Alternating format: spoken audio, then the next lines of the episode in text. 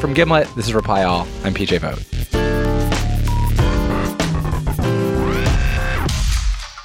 Live from the news station, this is 7 News at 7. A highly disturbing internet challenge is daring children to do dangerous things, including attempting suicide. This is called the Momo Challenge. So if you're not a parent with small children, it's possible that you haven't heard of Momo. In that case, what you need to know is that she is the new internet boogeyman, and she is scaring parents everywhere. This terrifying face is circulating the web. This is Momo with bulging eyes, a chilling smile, and jet black hair on a bird's body. This creature, Momo, is supposedly killing children over the internet. In one version of the story, Momo messages your kid, gets them to do an escalating series of dares, and in the final one, she tells them to commit suicide. In the other, Momo just tells your kid to commit suicide after suddenly appearing in the middle of an otherwise normal YouTube video. The Palm Beach County School District is taking action to keep your kids safe. They're temporarily blocking YouTube after the Momo Challenge is causing big concern. So the good news is that very little of this story seems to actually be true. The image of the person who's supposed to be called Momo is actually the snapshot of a random Japanese special effects sculpture called Mother Bird. And the idea that Momo has appeared in videos telling kids to kill themselves, or even that any kids have died or been harmed, there's no actual evidence of this. But that part of the story, the lack of evidence, tends to get very underplayed in all the terrifying news coverage of Momo. You or someone close to you may have had the misfortune to encounter this charmless character online in recent days. It's apparently known as Momo. That is the BBC. The BBC. And it's not just them. Here in Canada, police in Ontario and Quebec have also issued warnings about it in the past. And this is the Momo Challenge. Le défi Momo, le Momo Challenge. Online na tinatawag na Momo Challenge. For months, it just felt like the Momo story was impossible to ignore. Unless you were me, I did just ignore it. Because to me, it was just like, oh, this is a thing that parents of young kids have convinced themselves over. They're very scared. They used to be scared of things like satanic death metal. This is going to pass too. The thing is, though, it hasn't passed. And this week, I decided I wanted to know why. And so I called up Katie Notopoulos. She's a reporter for BuzzFeed News. She is also just an expert on every weird hoax on the internet. From my perspective, the Momo Challenge has spread in a wild way. I have not seen any other type of misinformation spread so rapidly. Really? And so wide and, like, to such a broad swath of people. And I think that that's what's sort of unique about it. Like, Kim Kardashian is Instagramming about it. Kim Kardashian shared the Momo thing? Yeah. I thought Katie would tell me that she found Momo ridiculous, the same way I did. But she didn't. Katie's a mom. She has a 2-year-old. And she told me the reason these parents were so scared, it wasn't because they were naive. It was because they'd seen some shit. They had spent time on a part of the internet that is dark and seedy. YouTube for kids.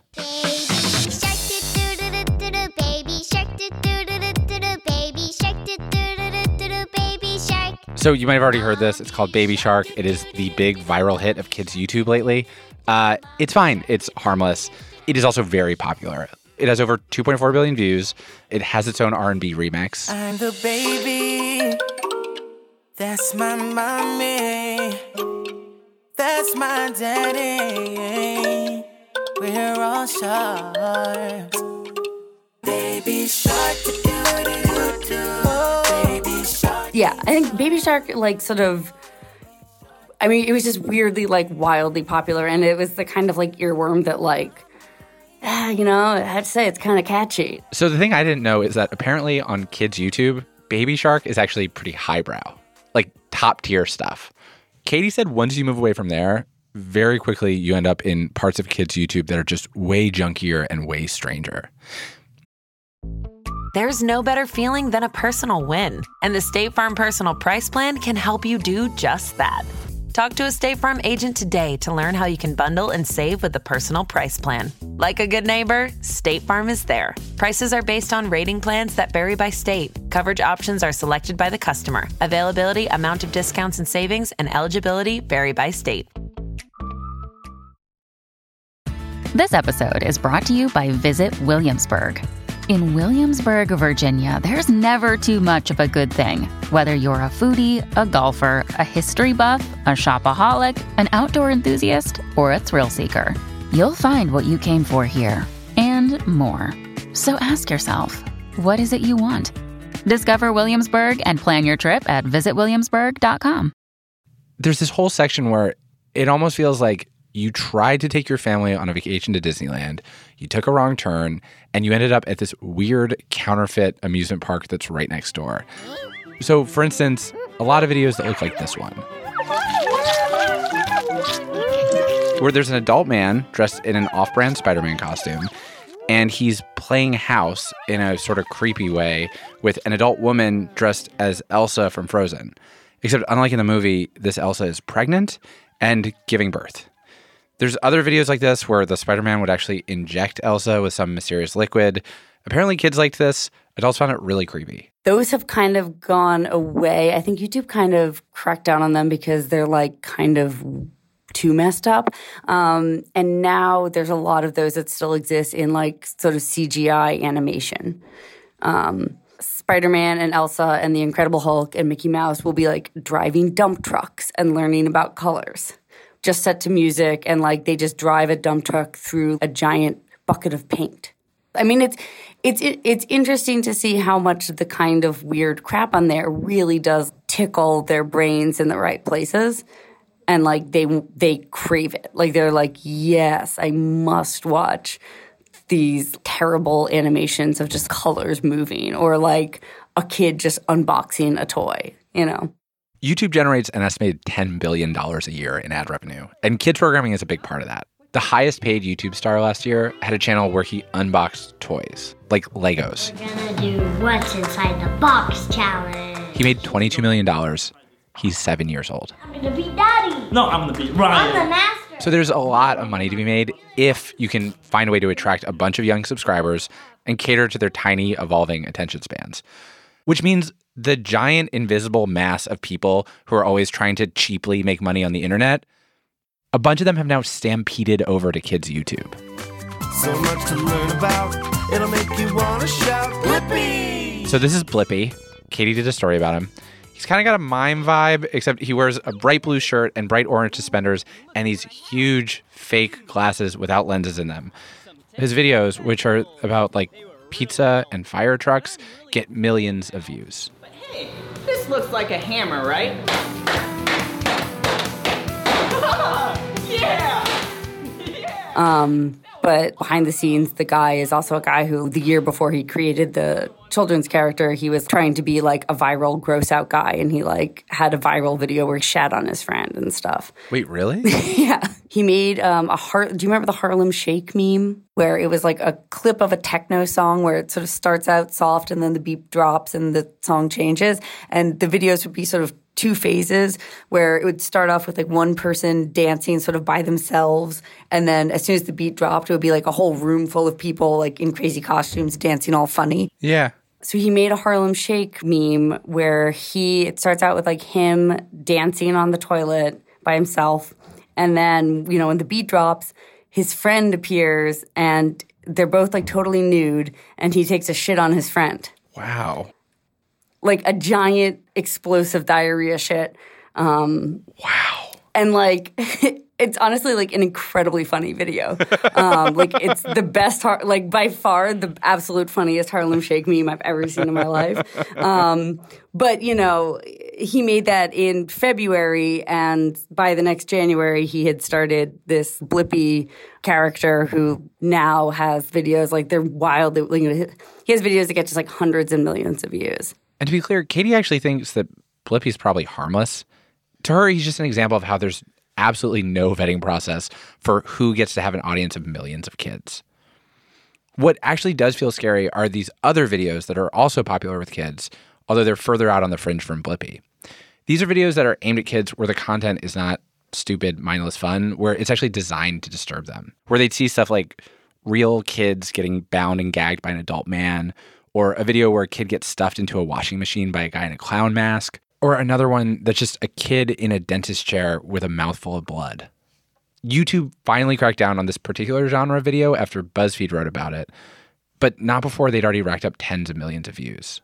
There had also been another sort of YouTube for kids scandal where it was discovered that there was this sort of pedophile ring running on YouTube where they would find videos that had been uploaded from young girls where, you know, maybe they would just be like hanging out in their bedroom, but there would be like one shot where, you know, they'd be slightly... they'd be in like revealing clothing or something, and the pedophiles would all comment it like with the timestamp of that exact moment in the comments to sort of signal to each other like, hey, fast forward to, you know, 3 minutes and 10 seconds. And that there was – these videos would all sort of recommend to each other. So there was this whole panic about pedophiles on YouTube. And was that a thing that was really happening? That was a thing that was really happening. Oh, wow. Yeah. YouTube's response to this was to delete the comments, ban the accounts that made them, and actually in most cases to just make it so videos aimed at kids couldn't have comments at all. But so if you're a parent who just sometimes wants to put their kid in front of YouTube so they can just send one email, this is the world of things that you now have to worry about. In fact, the part of the Momo story that I found least credible, which was the detail about how kids were seeing otherwise normal YouTube videos that were spliced in at some point would just be someone telling them to harm themselves. Something like that actually did happen in real life. So there actually was like a real news story of people like trolls who had spliced in instructions of like how to harm yourself in the middle of kids' videos. That had actually happened? Yes. So that had actually happened, and there was like news reports of this just a few days before the Momo thing. I actually looked up this video. It's really disturbing. It's a couple of minutes of just animated characters waddling around, and then a guy walks across the screen, stands in the middle, and mimes holding a knife over his arm. He says to the camera, "Remember, kids. Remember, kids. Sideways for attention. Sideways for attention. Long ways for results. Long ways for results. End it. End it." And then a few days later, a very similar version of the story pops up, but this time it's this hideous bird lady named Momo who is telling kids to hurt themselves. Existe un nuevo reto viral en internet que tiene a los jóvenes aterrorizados. So Momo apparently actually came to the U.S. from Latin America. And what was happening over there was that kids were going on WhatsApp and they were sending each other pictures of Momo, saying Momo was this monster and you had to do whatever she said. Somehow that got turned into the idea that kids were committing suicide because of Momo. Never proven. But parents freaked out. The police got involved. The media got involved. And then somehow that image went from Latin American internet and TV over to American Reddit. From Reddit, it went to 4chan. And Katie's best guess is that that's where it happened. She thinks it's possible that trolls could have intentionally taken that rumor and spread it to parents on Facebook because they just thought it would be funny to watch them freak out. I can imagine the, you know, the teenage boys on a Discord server, like private chat room, and they're laughing, and you know, I'm defensive because I am a mom. I'm like, hey, don't make fun of moms, or like, I get it that like, mom on Facebook is like an easy like mark to make fun of, sort of. Yeah, and it just feels like. Right. It sucks because it's both like the joke is mean and shitty and the joke working.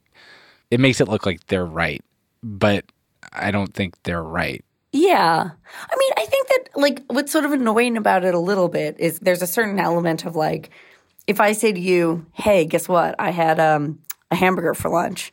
And you're like, okay. And I was like, haha, I totally fooled you. I actually had a burrito. I was totally lying. You'd be like, yeah, okay, well, that was a reasonable thing you told me. Why would I doubt that?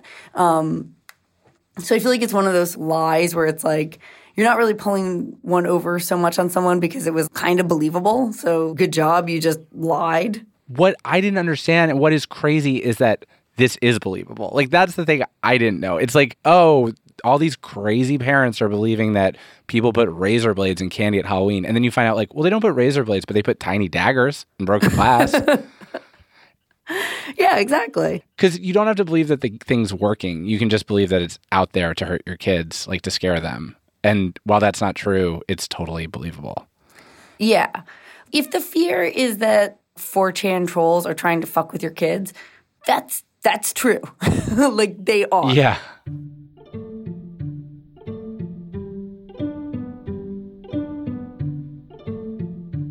Katie Notopoulos. You can read her very, very good piece about Blippi's viral video of him taking crap on his friend and all of her other wonderful tech reporting on BuzzFeed News. Oh, I was just going to say, Lucy, I was listening to your robocall episode. And I'll be honest, I feel like I don't totally feel satisfied by it. Really? What do you want? I guess,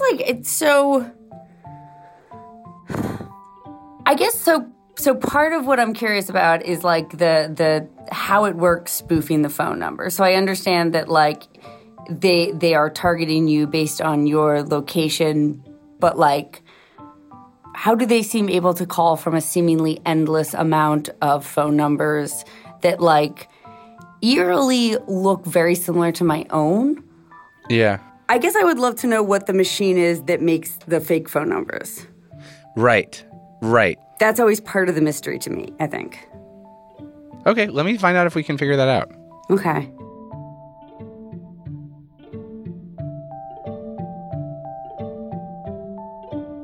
After the break, we try to fix the robocall story for Katie.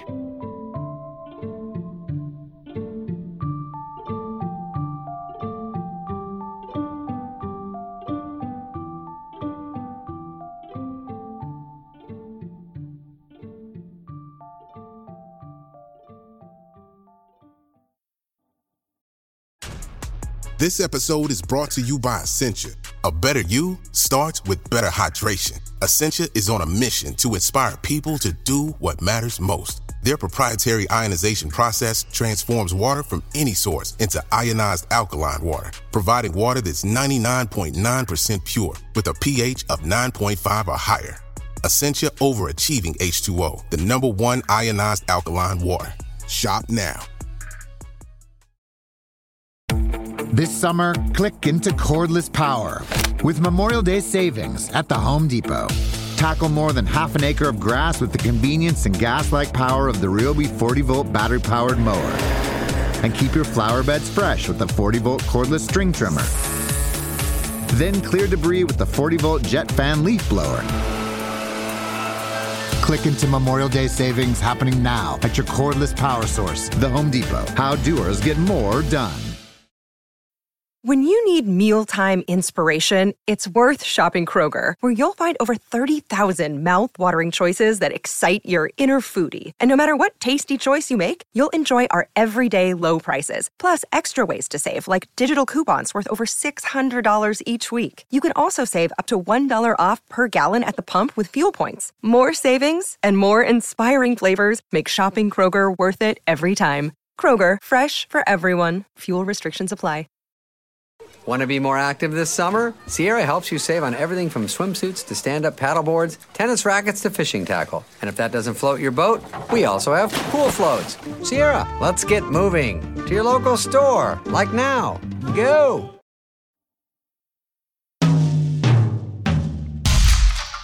Fia. PJ. Alex. PJ. Tommy. Do I have to say PJ? It's a free country. PJ. So an interesting thing happened when I called Katie, which was that she was like, I want to talk to you about the robocalls episode. Not in the tone of voice of somebody who loved something. Oh, no. For our listeners, a couple weeks ago, we did an episode called Robocall Bang Bang, which was about just how robocalls have gotten so much worse lately and why, and also about a theory that Damiano had about how he was being targeted for robocalls based on his location. And I guess that Katie didn't like it. She was like, I feel like I still have questions that didn't get answered. Huh. Number one was just how do robocallers actually spoof numbers? How could they make it look like the call that Katie's getting is coming from Katie's phone? Uh-huh. Or from a phone number that's one digit off of hers, and do it tens and tens of times a day? I know the answers to all these questions. Well, look at you. Not to brag, but I know the answers. I'm willing to share them all with you. If there was a catastrophic event and we lost know-it-all voice and it had to be recreated and you were still alive, everything would be fine. Listen, you have questions, I have answers. It's as simple as that. Okay. So what you're talking about is spoofing, which is the act of calling someone using a phone number that's not the phone number you're actually dialing from. Basically faking caller ID. Yes, and that's actually very easy to do. there is software you can get that's very cheap, if not free, that allows you to just put in whatever number you want. Like, you can just say, I want my caller ID to be 911 and it'll work? You could say you want your number to be the White House's number. You could say you want it to be whatever you want. And why is that possible? Because it is a terrible, ridiculous flaw that was baked into the telephone system decades ago. So caller ID came to the U.S. in the late 80s. From where? They had it in Japan for a long time before then, believe it or not. Weird. Okay. People were getting caller ID boxes at their houses. And that posed a problem for big companies because they wanted any phone call that you got from the company, regardless of where it originated from, to have the company's like 1-800 number. So like if like 1-800-CONTACTS calls you from one of their centers, and you just want it to make it so that people call back 1-800-CONTACTS no matter what. And at the time, the only way to do it was to purchase like a really, really expensive phone line from the big phone companies. But then in the mid-2000s, making phone calls over the internet suddenly became really easy, right? Yeah. And they gave all the same functionality to those phone lines. So on those phone lines, you could do the same thing that these huge companies were doing for much, much cheaper. Got it. So any mope with a computer and an internet connection can call people from any number that they want. Okay, I understand what's happening. I don't understand why they don't just fix it, though. Do you want to know who agrees with you wholeheartedly? Who? Damiano Marchetti. Every time we talk about it, every time someone says it, they're just like, well, you know, this system was made decades ago before people had the capability to make these calls. But Damiano's like, what's wrong with you people? Well, I can't get anyone to agree with me, which makes me feel insane. But it's like literally the way it was explained to us is that like if you're making a voice over IP call, which is how like a lot of these robocalls are made, like over the internet as opposed to like over a landline. Yeah. There's just like a box that points up being like, which number are you calling to? What number do you want to be calling from? And every time someone tells me that, I'm just like, do these people who invented the system not live in a world where like people have other than good intentions sometimes? Exactly. Even when it's like, oh, but don't worry, it was like decades ago and it was all companies. Like, companies also do bad things. Like, it just feels weird that you're like, okay, we want to provide this one narrow opportunity of convenience, and so we'll just create a system that has no security at all. It's funny, Alex and I, when we were working on Long Distance, which was our story about tracking a robocaller down, we actually used a call spoofer. We knew that people knew our number and wouldn't pick up.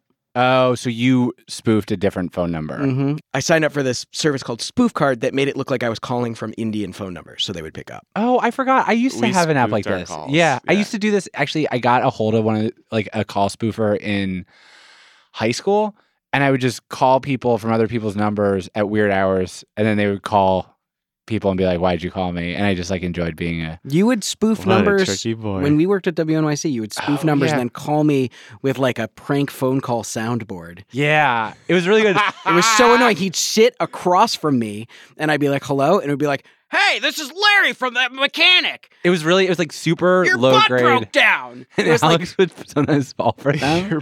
Like he would start talking to a recorded sound voice, and then it got to a point where he was getting so mad that it like wasn't an okay joke to do anymore. It was never funny. Huh. It was very funny to everyone watching you react. For someone who likes prank calls so much, it seems like you don't like to be on the other end. I will say the funny thing is that one time PJ was trying not to laugh, and the way he did it was by opening a drawer and putting his head in just so he couldn't look directly at me. And it was like visually very pleasing. Anyway.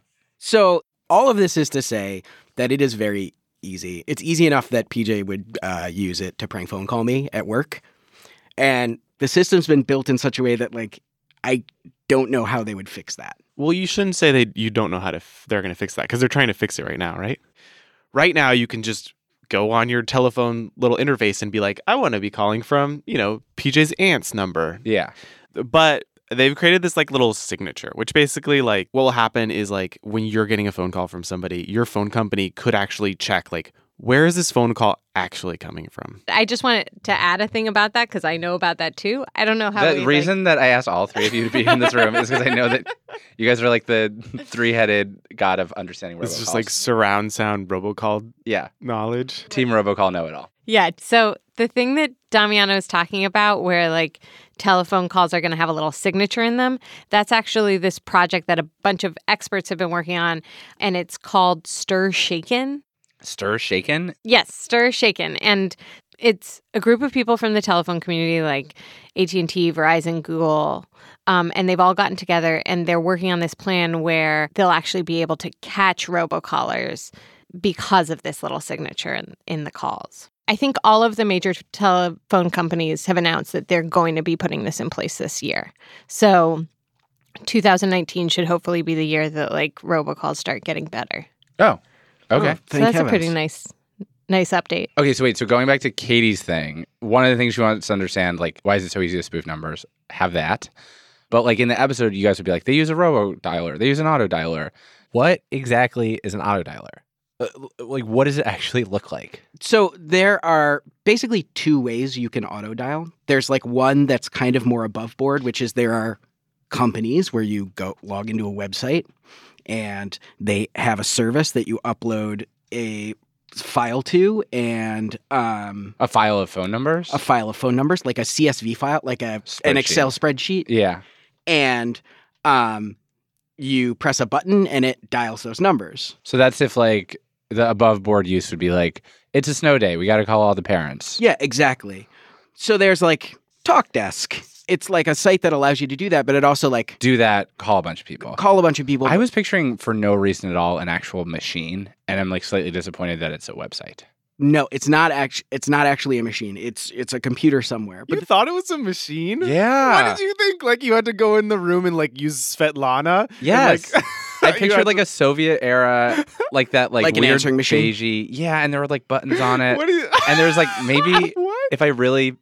You put punch cards in it. And there's like a robot hand that like hits the numbers. I didn't really think that, but I think that's the world of machinery that I was picturing. Well, I've got something that's a little closer to what you're describing. It's basically like the digital version of what you're describing. Okay. So rather than going to a website, there are also sort of much more sort of fast and loose software that you can download and will be on a computer and you can dial using that. That's a little better, because then I picture somebody's laptop, their auto-dialer laptop that's just sitting there running all the calls. That's pretty much what it is. I've got a screenshot of Auto-Dialer Pro, which is like... That sounds shady as hell. It looks like the thing you're describing. Let me just show you. So it's just... Oh, yeah. This is the stuff. It's like the gray, old Windows style. It looks like Windows 2000. Thing. Is this this is a contemporary program? Oh, my God. Oh, yeah. And it actually has... graphics of a old telephone dial pad on it. Mm-hmm. And so what you do is... This is what I wanted it to be. So what you do is, again, you can upload a spreadsheet of phone numbers to it. But the other thing that I learned while I was going over the Autodialer Pro website is that there are scripts that you can execute on it. Like computer programming. Yeah, to make phone calls so that it will hang up if X happens. Like hang up if it gets an answering machine. Hang up if busy. It can select... Based on the area code of the person they're calling, it will automatically choose that area code as the dialer. Yeah. Makes sense. And it can even get more granular than that. It can match the first four numbers or the first six numbers. It can look like it's coming from your number. Here's something I'm curious about. One of the things that I've believed is that if I ever pick up the phone, then they know that it's a real phone number and they'll call me forever. And so I really don't pick up the phone.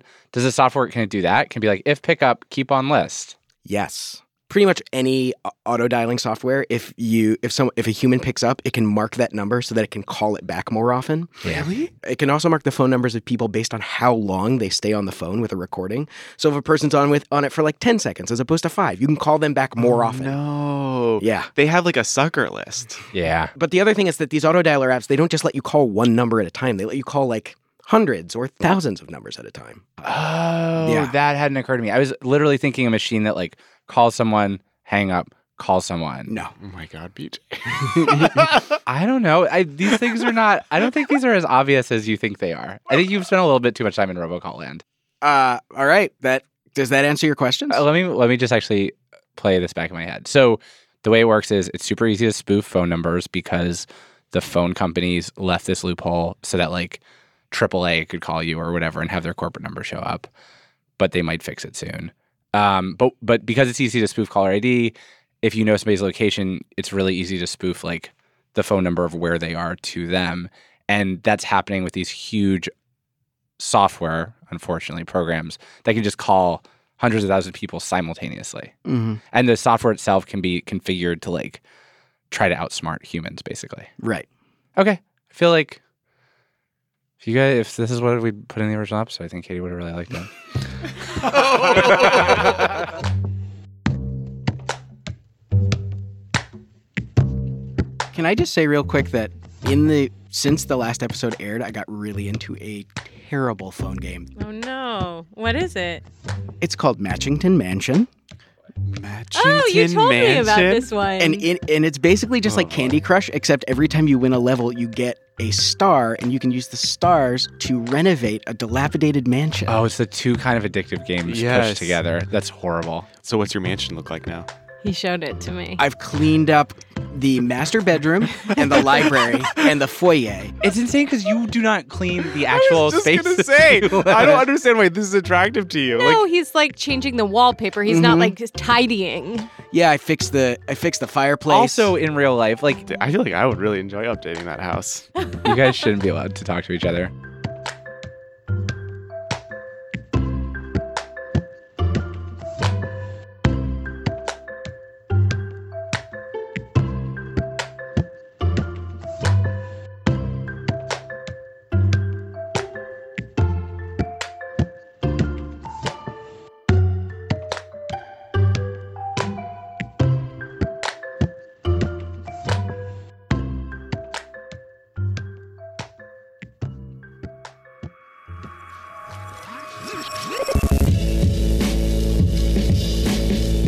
Reply All is hosted by PJ Vogt and me, Alex Goldman. We're produced by Shruthi Pinnamaneni, Fia Benin, Damiano Marchetti, Anna Foley, Jessica Young, and Emmanuel Jochi. Our show's edited by Tim Howard. We're mixed by Rick Kwan. Fact-checking by Michelle Harris. Our intern is Christina Ayele DeJosa. Special thanks this week to Chris Drake. Our theme song is by the mysterious Breakmaster Cylinder, and our ad music is by Build Buildings. Matt Lieber is like right after you have a terrible cold and someone tells you something that makes you laugh, and for the first time in weeks, it doesn't also make you cough. You can listen to the show on iTunes, Spotify, or wherever you get your podcasts. Thanks for listening. We'll see you in 2 weeks.